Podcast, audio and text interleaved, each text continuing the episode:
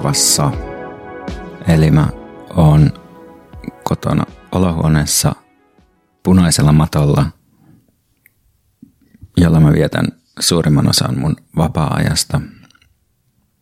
Eli mun tapa rentoutua on ollut lapsesta saakka maata matolla.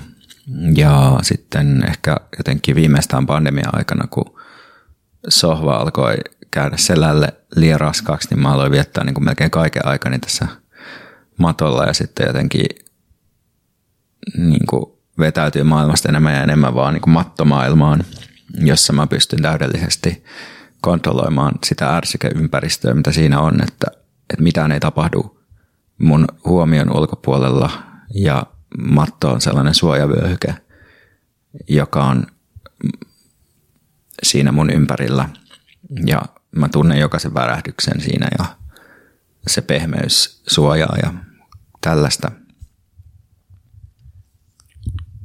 Mä ajattelin puhua vähän tota, nuoruudestani tässä 18-vuotiaana. Mä pelkäsin muun muassa seuraavia asioita. Kadulla kävelemistä iltaisin, lentokoneella lentämistä, sillalla ajamista autolla, Ruotsin laivalla olemista. Jos mä olin autolla sillalla, mä pelkäsin, että se auto suistuu sit sillalta mereen. Kun me oltiin mun perheen kanssa kerran risteilyllä, Ruotsin risteilyllä, niin mulla syntyi yhtäkkinen paniikki kahvilassa, että mä halusin herättää mun perheenjäsenten huomion siihen, että tuolla horisontissa näkyy toinen Ruotsin laiva ja me tullaan törmäämään siihen.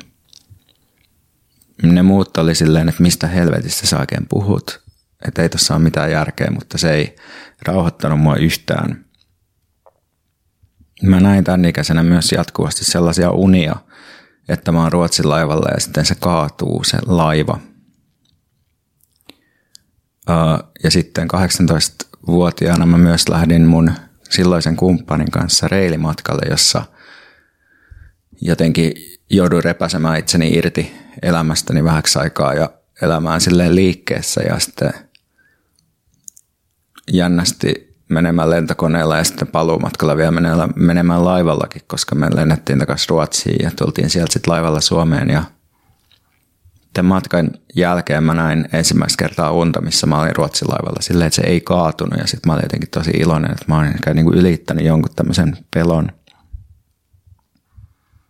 Mutta sitten joskus yli 30-vuotiaana mä sidoin nämä kokemukset uudelleen yhteen ja niputin ne sellaisen käsitteen kuin suojattomuus alle. Tämä on peräisin sellaisesta hirveästä tunnelukkosi kirjasta, semmoisen skeematerapeutti Kimmo Takasen kirjasta ja sitten skeematerapeuttista viitekehyksestä. Äh, ja tota, ajatuksena näissä tunnelukoissa on, että niissä on kyse jonkinlaista ylikorostuneesta coping-mekanismista, joka on tietyssä hetkessä ehkä palvellut kehoa, mutta joka ei sovi nykyiseen elämäntilanteeseen ja tavallaan muodostaa sen takia jonkinlaisen ongelman tai lukon. Mutta silleen mä oon niinku ajatellut, että tämän mun, näiden mun pelkotilojen taustalla ja ehkä laajemminkin tämän ilmiön taustalla, mistä mä puhun, niin oli niinku muutamia tekijöitä – silloin kun mä olin 15-vuotias, niin tota, Turussa oli jonkun verran jengeä. Ja sitten me oltiin yhtenä iltana mun yhden kaverin kanssa ulkona Turun keskustassa. Ja sitten semmoinen vanhempi tyyppi alkoi kysellä ja tivalta multa rahaa ja sitten lopulta talutti mut pankkiautomaatille, missä se pakotti mut näyttämään sille, että mun tilillä ei ole rahaa. Sitten samaan aikaisesti se puheli mun korvaan semmoisella näennäisen ystävällisellä tai jopa hellällä tavalla – uh, silleen, että mennään tästä ja eihän sitten kerrota tässä poliisille ja tälleen. Ja se tuotti mulle voimakkaan kokemuksen oman arvon tunteen menettämisestä ja jonkinlaista invas- invaasiosta, uh, rajojen ylittämisestä.